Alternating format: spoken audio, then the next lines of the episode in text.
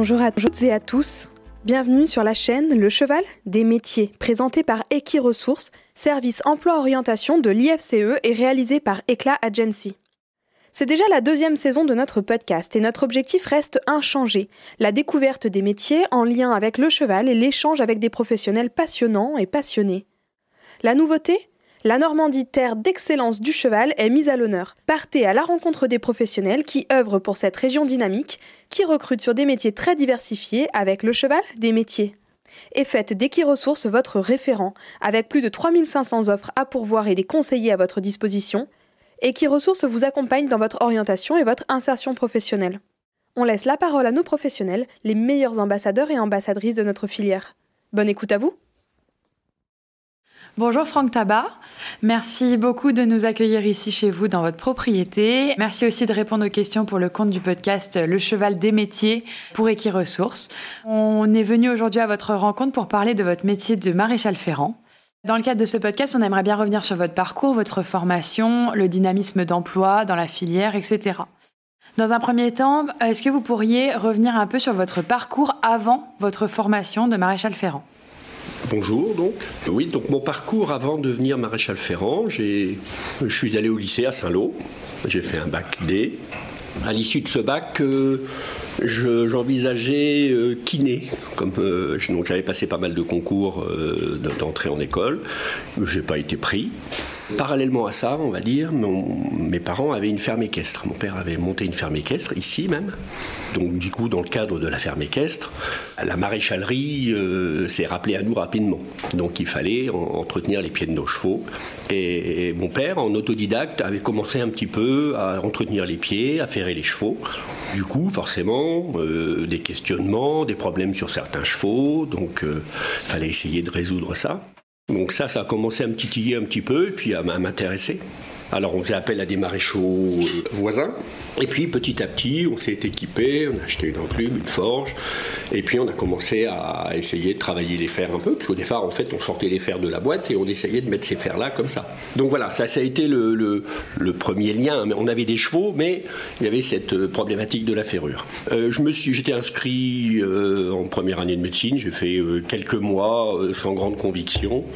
Et ensuite, mes parents la ferme a été à reprendre, mes parents se sont séparés, la ferme était à reprendre, la ferme équestre. À l'époque, Florence était encore en formation, BTS à Flair, là, commerce international. Donc voilà, donc euh, la, question s'est posée.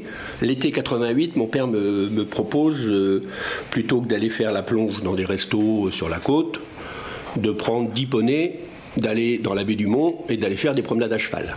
On a trouvé un endroit, une petite ferme, dans lequel on a aménagé un petit bâtiment avec des, stalles. Et puis on a pris 10 poneys et on a mis une caravane sous un hangar à côté. Et puis on a, on a fait de la prestation de promenade à cheval tout l'été. Et à l'issue de, cet été, euh, on est rentré ici. Et donc un peu réunion familiale, la ferme est à reprendre, qu'est-ce que vous faites, est-ce que ça vous intéresse ou pas? Et du coup on a décidé de reprendre la ferme. Donc on a repris cette ferme équestre pendant deux ans. Moi, j'avais pas fait mon service militaire, donc euh, forcément, à un moment donné, euh, j'avais fait un report, hein, puisque j'avais commencé la médecine, donc euh, j'avais fait un report. Puis là, ils m'ont dit, bah, non, non, non, il faut que vous fassiez votre service militaire. Je pouvais, j'avais essayé d'être soutien familial, mais ça, ça, ça passait pas. Donc, il a fallu qu'on arrête la ferme, qu'on trouve quelqu'un pour remplacer. En fait, moi, je louais l'infrastructure à, à ma maman qui a trouvé quelqu'un d'autre, qui a repris le relais sur la ferme équestre, et je suis parti faire mon service militaire. Avant de faire mon service militaire, j'ai pu faire une formation de maréchalerie. J'ai fait une formation de maréchalerie au haras de Rosière-aux-Salines, à côté de Nancy. Et à l'issue de ça, j'ai fait mon service militaire comme maréchal ferrant. Et quand je suis rentré de mon service militaire, je me suis installé comme maréchal ferrant. Et puis on a commencé à travailler comme ça, à faire une clientèle autour de Grandville. Voilà. Il n'y a pas eu vraiment donc de déclic. C'est un peu euh, les chevaux, les chevaux qui étaient ici, qui vous ont euh, amené à, exercer ce métier. Est-ce que vous savez quand même pourquoi est-ce que vous avez choisi ce métier-là et pas un autre dans les chevaux? Je pense qu'il y avait, avait peut-être aussi un peu inconsciemment ce lien avec euh, ce côté kiné, ce côté, ce côté biomécanique, inconsciemment bien sûr, parce qu'à l'époque je savais pas ce que c'était que la biomécanique. Hein. Mais je pense que c'est certainement ça. Et puis, euh, très vite, quand on fait de la promenade à cheval, on se rend compte de l'importance de la ferrure. Et que donc, euh, ça devient un problème euh, criant rapidement. c'est un coût important dans, le, pour un, centre équestre. Et donc, ben voilà, donc ça s'est fait assez naturellement. C'est vrai qu'au départ, quand j'ai dit à mon père, je vais faire une formation de maréchal ferrant, il me dit, ça n'avait jamais été évoqué, ça... mais c'est venu un peu comme un déclic en fait. Je me suis dit, mais si, c'est ça qu'il faut que je fasse. C'est vraiment ça qui m'intéresse. Ça m'intéressait plus que, que d'aller promener des gens dans les chemins. Bon, c'est, je, je, le fais, j'aime bien me promener, mais j'aime bien me promener tout seul plus que promener des gens, quoi. Voilà. Vous avez donc fait votre formation à Rosière-aux-Salines. Euh, est-ce que vous pourriez nous en parler, nous parler de cette formation? Comment est-ce, que, comment est-ce qu'elle se déroule? Quel est le contenu des enseignements, etc. Alors c'était une formation qui se déroulait donc sur une année civile, avec un test de sélection euh, au départ. Et donc euh, cette formation, c'est une formation continue, sans alternance avec un, artisan autour. Donc on était constamment au haras et on ferait les chevaux, les étalons du haras. Et quelques, quelques chevaux autour, on avait quelques centres équestres autour où on allait, plus un cavalier, un cavalier pro qui était à côté de Nancy. Le contenu de la formation, c'était essentiellement de la forge, euh, de la ferrure et un petit peu d'hypologie, mais, mais vraiment euh, les, bases, les bases de l'hypologie euh, avec les connaissances de l'époque. Hein. Aujourd'hui, vous, êtes, vous enseignez aussi à titre parallèle dans l'école justement de maréchalerie à Saint-Hilaire. Est-ce que vous pourriez nous dire si la formation aujourd'hui, elle est toujours la même, si elle a évolué, etc. Alors évidemment non, la formation aujourd'hui n'est plus la même. On est toujours hein, sur, sur les bases d'un CAP qui reste le, diplôme de référence, le diplôme obligatoire à l'installation, mais les connaissances euh, sont plus les mêmes. La, la, compréhension de la biomécanique du cheval a complètement évolué parce que les moyens d'investigation ont évolué. Aujourd'hui on a des caméras haute vitesse qui nous permettent de bien décrire euh, la foulée d'un cheval, de comprendre comment fonctionne le pied d'un cheval euh, il y a toute l'imagerie aussi, évidemment, qui a fait progresser euh, les, vétérinaires et donc derrière, euh, forcément, la, maréchalerie, en fait. Hein. Donc, évidemment, la formation n'est plus la même. il y a aussi, et ça c'est un, point important, le bien-être animal aussi, qui maintenant est, complètement en lien avec la formation. Et c'est tant mieux. Aujourd'hui, la contention n'est plus du tout la même qu'il y a 20 ans. donc, donc ça, évidemment, c'est à prendre en compte. Est-ce que vous pourriez nous dire, euh, Franck, si euh, d'après vous c'est un métier qui recrute, s'il est facile de trouver un emploi après cette formation? Je pense que vous êtes plutôt bien placé pour le dire, étant donné que, encore une fois, vous enseignez donc dans cette école. Est-ce que vous voyez que les élèves, les stagiaires trouvent facilement un emploi, en tout cas ici euh, dans la région Normandie ou même plus largement en France? L'emploi dans le, salariat dans la, dans la maréchalerie est de plus en plus important. Mmh il, y a, encore euh, dix 10 ans, euh, il y avait euh, dans la Manche, honnêtement, il y, a, il y, a, 15 ans, je crois que j'étais le seul à avoir un salarié. Hein, donc c'est assez récent que maintenant beaucoup d'artisans s'entourent de quelqu'un pour pouvoir répondre à la demande et puis pour pouvoir aussi souffler et, prendre des vacances accessoirement. voilà, donc c'est plus plus quelque chose d'anodin. Maintenant, tout le monde aspire à avoir ses semaines de vacances et c'est la moindre des choses.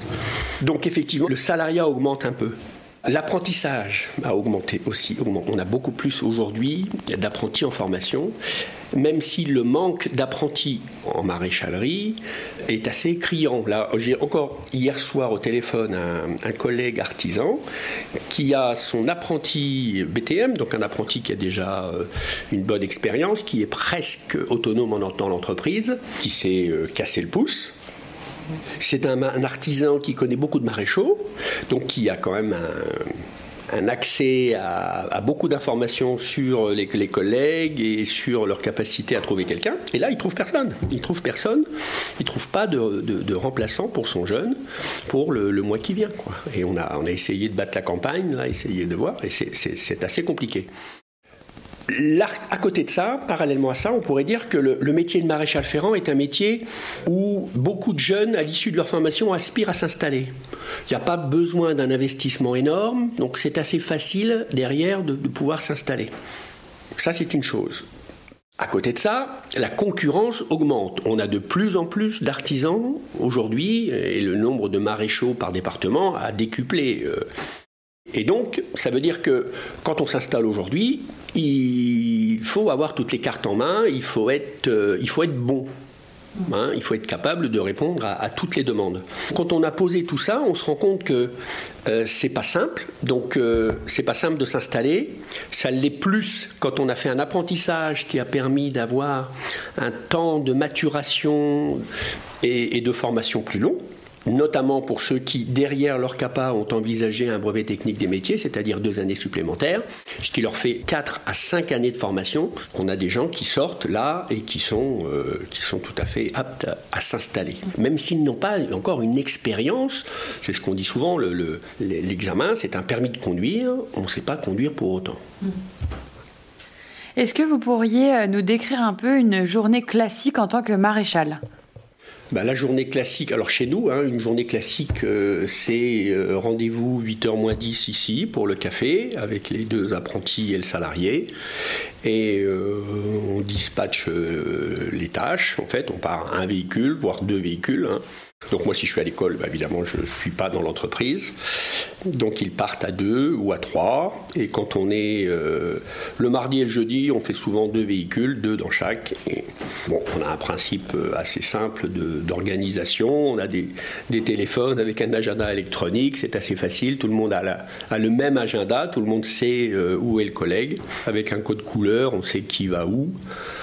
Et puis voilà, donc euh, une journée classique, c'est euh, bah, passer d'un client à l'autre. Quand on va d'un particulier à un autre, ça peut être pour aller parer un âne, ça peut être pour aller dans une écurie, euh, ferrer des chevaux, des chevaux d'obstacles, des chevaux de... On fait beaucoup de poneys aussi de, sport. Et des chevaux de loisirs. Voilà, on a pas mal de centres équestres, on fait pas mal, pas mal de centres équestres. Est-ce que vous pourriez nous dire, euh, pour euh, et dire à nos auditeurs, quels sont d'après vous les avantages et les inconvénients du métier, ce qui vous plaît dans ce métier et ce qui, euh, bah, parfois, vous plaît un peu moins? Les avantages du métier, c'est cette image un peu d'épinal, hein, c'est-à-dire euh, l'artisan qui, euh, qui bat la campagne, il fait beau, il est indépendant, il travaille avec le, cheval, qui est quand même un animal assez noble, et c'est aussi très, très valorisant. On arrive chez un, propriétaire, on est, on est l'homme de l'art, entre guillemets, on a ce, cette écoute, cette aura qui est, qui est plaisante et qui est valorisante. Donc ça, c'est plutôt évidemment les bons côtés.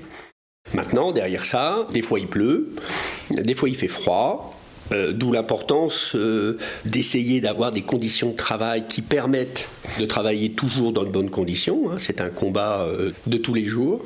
Mais, mais voilà, avec un petit peu de, un petit peu de bon sens, on arrive à travailler dans des bonnes conditions. C'est un travail physique, ça il ne faut pas le, nier, c'est un travail destructeur physiquement. Ça fait 30, 34 ans, je le sens tous les jours. Il faut essayer de se préserver. Aujourd'hui, on a quand même tout un tas d'outils qui nous permettent de travailler de façon plus, je dirais, plus facile, entre guillemets.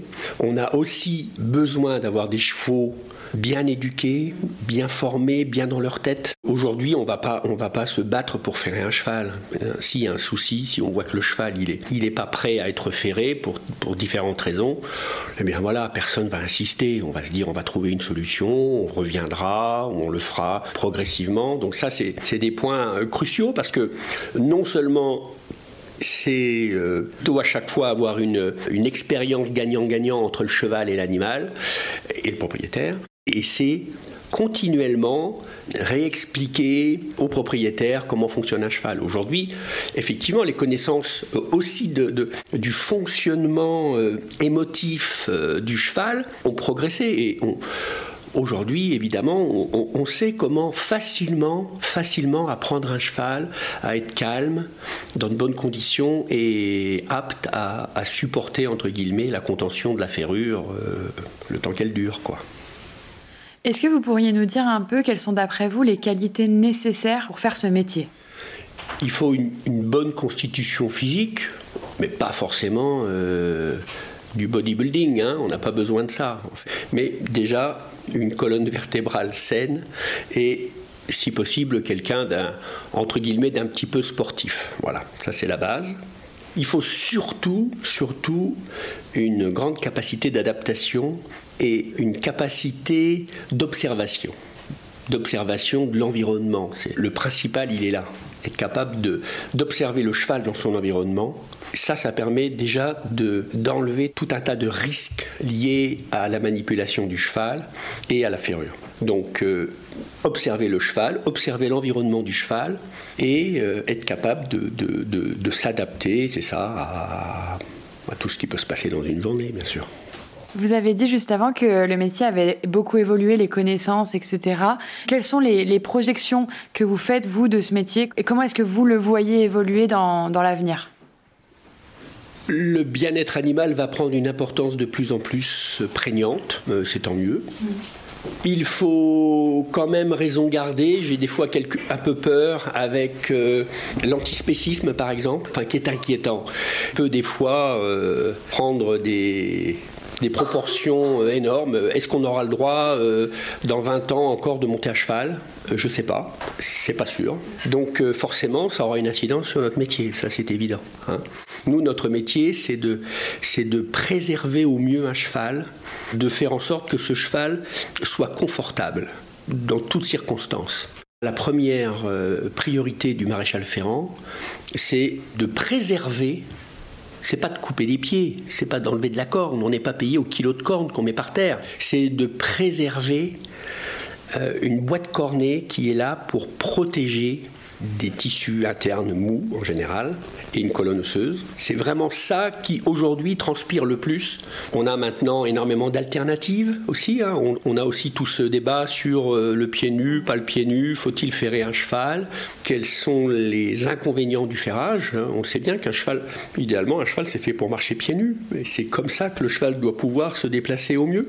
Malgré ça, une fois qu'on a dit ça, on sait que on a beaucoup de chevaux bah, qui usent trop leurs pieds, donc on est obligé de les ferrer les gens comprennent pas trop. En fait, on dit souvent, bah oui, mais dans le trotteur, personne ne fait les chevaux et, ça va bien.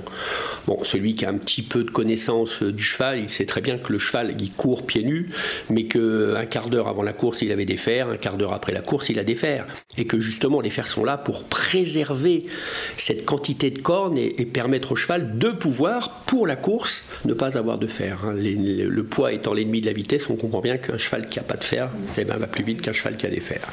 Pour finir, Franck, est-ce que vous auriez des conseils à donner aux jeunes qui souhaiteraient faire le même métier que vous? Oh, des conseils, euh, je sais pas, mais euh, restez curieux. Restez curieux. On apprend tous les jours. Les chevaux nous savent nous faire mentir tous les jours. Celui qui a cette capacité à tirer profit de toutes les expériences de, chaque, de chaque prestation qu'on va pouvoir faire autour d'un cheval, et eh ben, il, va, il va progresser plus vite. Celui qui, qui n'arrive pas à, dégager cette expérience, à, tirer profit aussi bien des, des, choses que l'on va faire correctement que des fois des problèmes qu'on va rencontrer, eh bien, il progressera moins vite. Donc il faut être curieux et, et vigilant. Merci beaucoup pour vos propos très instructifs et je vous souhaite de passer une très bonne journée. Merci à vous, bonne journée également. Pour compléter les propos de notre invité, nous sommes partis à la rencontre de Céline Saillet, conseillère emploi et formation chez Equiresources. Alors, ne bougez pas, nous donnons la place au mot du conseiller Equiresources. Pour devenir maréchal ferrant, pas de mystère, il faut obtenir le CAP agricole maréchal ferrant. Et il est possible de compléter ensuite cette formation avec le brevet technique des métiers de maréchal ferrant, BTM maréchal ferrant. Toute la journée au contact du cheval, le maréchal ferrant travaille non seulement avec ses mains, mais sollicite également tout son corps. C'est un métier qui demande une grande dextérité manuelle et une très bonne résistance physique. En plus de solides connaissances de l'anatomie du cheval, de son appareil locomoteur et de biomécanique, le maréchal doit savoir manipuler et s'adapter à tout, le maréchal doit savoir manipuler et s'adapter à tout type d'équidés, plus ou moins bien dressés et conciliants. Calme et patience seront ses meilleurs atouts. Sans cesse en déplacement pour aller chez ses clients, il devra s'adapter à leurs diverses demandes et collaborer avec les vétérinaires. Pour être un bon maréchal ferrant, il vous faudra avoir l'esprit ouvert pour apprendre en permanence et se perfectionner. Beaucoup de maréchaux exercent à leur compte. Des connaissances en comptabilité et gestion et un très bon relationnel seront nécessaires. Il est toutefois possible d'exercer en tant que salarié. 25 offres d'emploi sont diffusées en moyenne par an sur le site d'Equiresources depuis 2017. Pour en savoir plus, vous pouvez consulter la fiche métier maréchal ferrant sur le site equiresources.fr. N'hésitez pas à contacter les conseillers d'Equiresources pour vous accompagner dans votre orientation. Cet épisode vous a été présenté par Equiresources, service de l'IFCE. Nous tenons à remercier notre invité du jour ainsi que tous les partenaires d'Equiresources, la région Normandie, le pôle Hippolia, le pôle emploi, la FASEC, la PECITA et le Conseil des chevaux de Normandie. Le cheval, des métiers, une production Éclat Agency.